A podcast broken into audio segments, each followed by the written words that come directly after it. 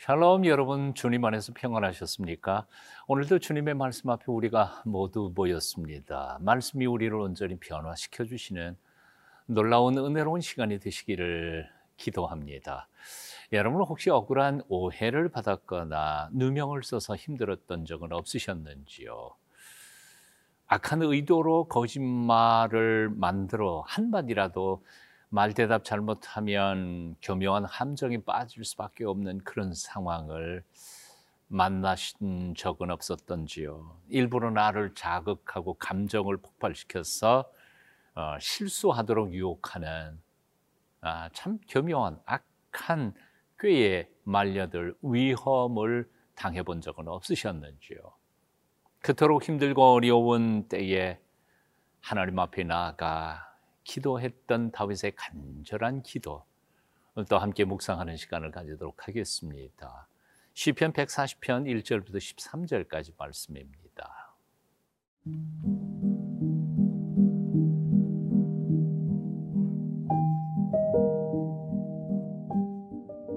시편 140편 1절에서 13절 말씀입니다. 여호와여, 악인에게서 나를 건지시며 포악한 자에게서 나를 보존하소서. 그들이 마음속으로 악을 꾀하고 싸우기 위하여 매일 모이오며 뱀같이 그 혀를 날카롭게 하니 그 입술 아래에는 독사의 독이 있나이다. 셀라. 여호와여, 나를 지키사 악인의 손에 빠지지 않게 하시며 나를 보존하사 포악한 자에게서 벗어나게 하소서. 그들은 나의 걸음을 밀치려 하나이다. 교만한 자가 나를 해하려고 올무와 줄을 놓으며 길 곁에 그물을 치며 함정을 두었나이다. 셀라. 내가 여호와께 말하기를, 주는 나의 하나님이시니 여호와여, 나의 간구하는 소리에 귀를 기울이소서 하였나이다. 내 구원의 능력이신 주 여호와여, 전쟁의 날에 주께서 내 머리를 가려주셨나이다. 여호와여, 악인의 소원을 허락하지 마시며 그의 악한 꾀를 이루지 못하게 하소서. 그들이 스스로 높일까 하나이다. 셀라. 나를 애워싸는 자들이 그들의 머리를 들 때에 그들의 입술의 재난이 그들을 덮게 하소서. 뜨거운 숯불이 그들 위에 떨어지게 하시며 불 가운데와 깊은 웅덩이에 그들로 하여금 빠져 다시 일어나지 못하게 하소서. 악담하는 자는 세상에서 굳게 서지 못하며 포악한 자는 재앙이 따라서 패망하게 하리이다. 내가 알거니와 여호와는 고난당하는 자를 변호해 주시며 궁핍한 자에게 정의를 베푸시리이다. 진실로 의인들이 주의 이름에 감사하며 정직한 자들이 주의 앞에서 살리이다. 1절부터 3절까지 제가 읽어봅니다. 여호와여, 악인에게서 나를 건지시며 포악한 자에게서 나를 보전하소서. 그들이 마음속으로 악을 꾀하고 싸우기 위하여 매일 모이오며 뱀같이 그 혀를 날카롭게 하니 그 입술 아래에는 독사의 독이 있나이다. 여기 포악한 자, 또 악인이라는 표현들이 나옵니다. 그러니까 다윗은 지금 아주 구체적인 핍박자, 아주 악한 의도로 그에게 다가와 공격하는 사람들에게 둘러싸여 있음을 발견하게 됩니다. 2절 말씀을 보면 그들은 마음속으로 해코지하고자 하는 아주 음흉한 계획을 세웁니다. 그것을 세울 뿐만 아니라 매일 그들끼리 모여서 어떻게 구체적으로 다윗을 해야 할지를 음모하고 있었던 것입니다. 그리고 그들이 몰래 그런 계획 속에서 바라는 일부러 퍼뜨리는 말들 그리고 언어들은 참으로 함정에 빠질 만큼 그렇게 악하고 교묘한 올무가 되고 있었던 것이지요. 사실 곰곰이 생각해 보면 이 악한 세상 속에 악한 사람들의 잔꾀 그리고 음흉한 계획, 그것을 피해서 하나님의 백성들이 거룩하고 의롭게 살아간다는 것은 어쩌면 불가능한 일일지도 모르겠습니다. 아마 다윗도 그런 아픔과 고통을 경험했던 것 같습니다. 올무와 함정을 파놓고 거기에 빠져들기를 기다리는 이렇게 나쁜 사람들이 횡행하는 세상 한복판에서 그래도 하나님 말씀대로 살아보겠다고 몸부림치는 하나님의 백성들의 고통, 어려움들 하나님께서 아마 기억해 주실 것이라고 생각합니다. 다윗은 그래서 하나님 앞에 이렇게 울부짖습니다.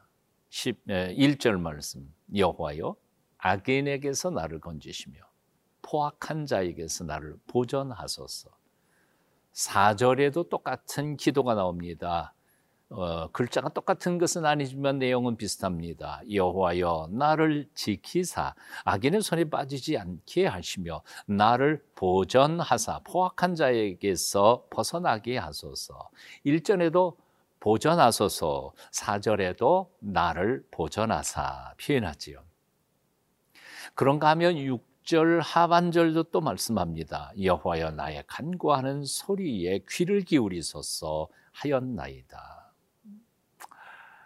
여기 오늘 5절 말씀을 주의 깊게 읽어보면 아주 중요한 단어 두 개가 등장하고 있음을 봅니다. 첫째는 올무란 말이고요, 두 번째는 함정이라는 말입니다. 올무는 뭐고 함정은 뭘까요? 올무는 몸부림치면 몸부림칠수록 올가미가 더 묶여지면서 더 도망을 못 가도록 만드는 바로 짐승을 잡기 위한 도구였던 거죠. 그러니까 올무에 걸렸다고 생각하는 순간 몸부림치고 발버둥 치면 점점 더 올가지게 되는 악한 수단일 수밖에 없는 거죠. 함정도 역시 마찬가지라고 생각합니다. 나 혼자서는 나올 수 없는, 누군가는 밖에서 건져주어야 하는 곳이 바로 함정이라는 것이죠. 자, 이런 점에서 인생의 억울한 일을 당하고 억울한 올무나 함정에 빠졌다고 생각하는 순간 우리가 해야 할 가장 첫 번째는 거기서부터 빠져나오기 위해서 몸부림치고 싸우는 것을 중단하는 것부터 시작해야 합니다. 오히려 그 올무에서 벗어나고 함정에서 벗어나는 것은 밖에 있는 어떤 힘을 의지해서 밖에는 나올 수 없는 것이니까요. 여러분 어떠세요? 하나님 여호와 인생의 주인이신 하나님 앞에 올무와 함정 속에서 구하고 기도하는 것이 가장 최선의 길이라고 생각지 않으시냐, 그죠? 여러분 억울하세요? 힘드세요? 정말 지치고 힘들어서 어떻게 할 방법을 모르시겠어요? 그러면 무릎부터 꿇으십시오. 하나님 앞에 간구하고 기도하십시오. 하나님께서 건져주실 줄로 믿습니다. 예레미야 33장 3절은 말씀합니다. 너는 내게 부르짖으라 내가 내게 응답하겠고 내가 알지 못하는 크고 비밀한 일을 내게 보이리라. 지금 나로서는 나아갈 길이 없어 보이지만 하나님께는 크고 비밀한 방법으로 인도해 주실 줄로 믿습니다. 하나님의 도우심을 구할 때 하나님께서 열어주실 것이라고 믿습니다.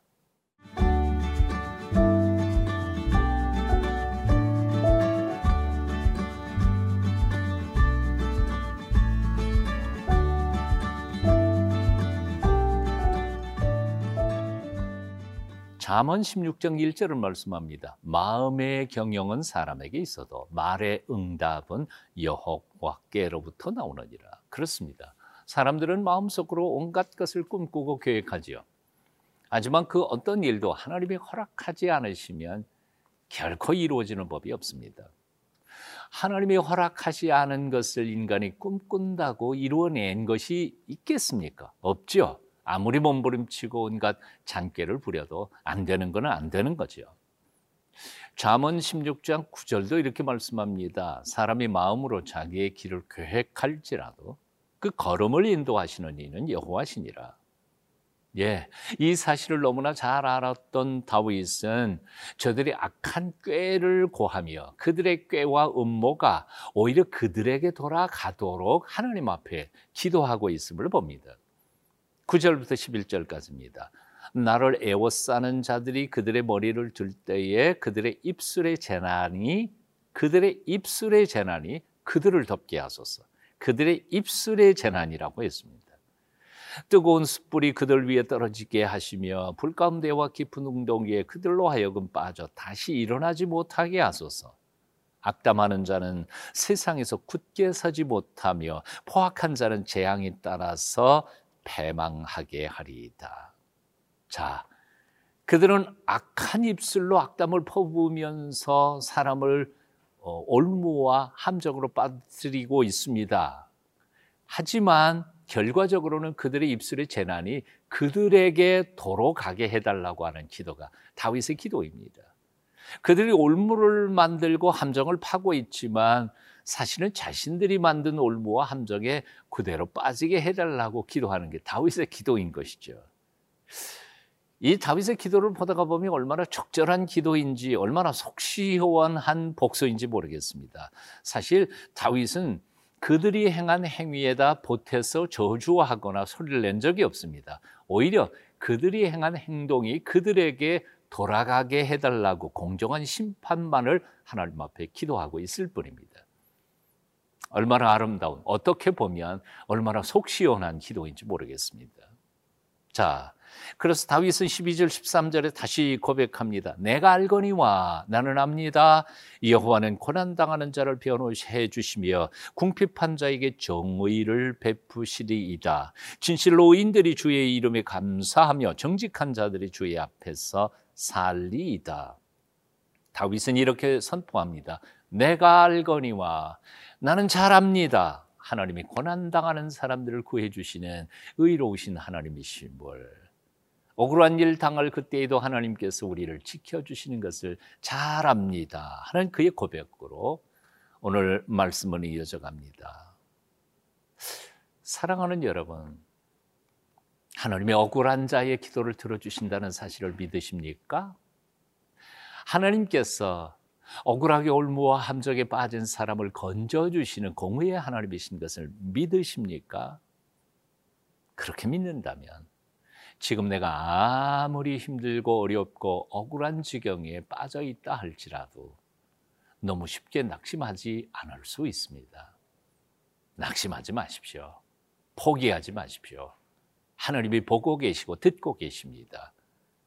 의의 하나님, 긍휼의 하나님, 우리를 도와주시는 거룩한 재판장이신 하나님께서 반드시 올무에서 벗어나게 하시고 함정에서 나오게 해 주실 줄로 믿습니다. 그분만 바라보십시다. 하나님의 놀라우신 은총이 여러분과 함께 하시기를 축원합니다.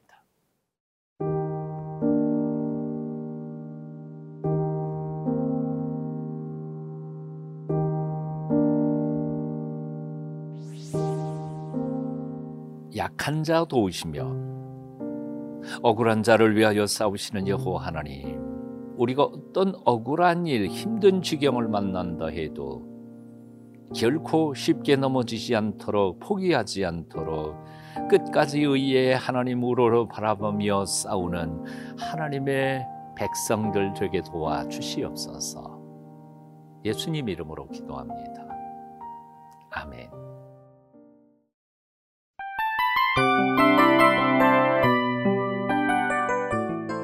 이 프로그램은 청취자 여러분의 소중한 후원으로 제작됩니다.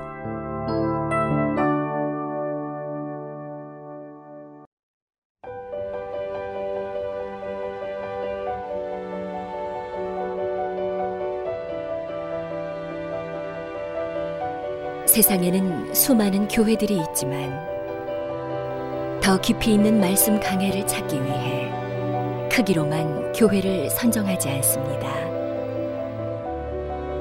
보다 좋은 영적 콘텐츠를 더 많이 나누기 위해 방송비를 받지 않습니다. 1년 365일 복음만 전하고 싶어서 우리는 광고를 하지 않습니다. 온누리의 복음을 땅끝까지 CGN TV와 함께 땅끝 선교사가 되어주세요.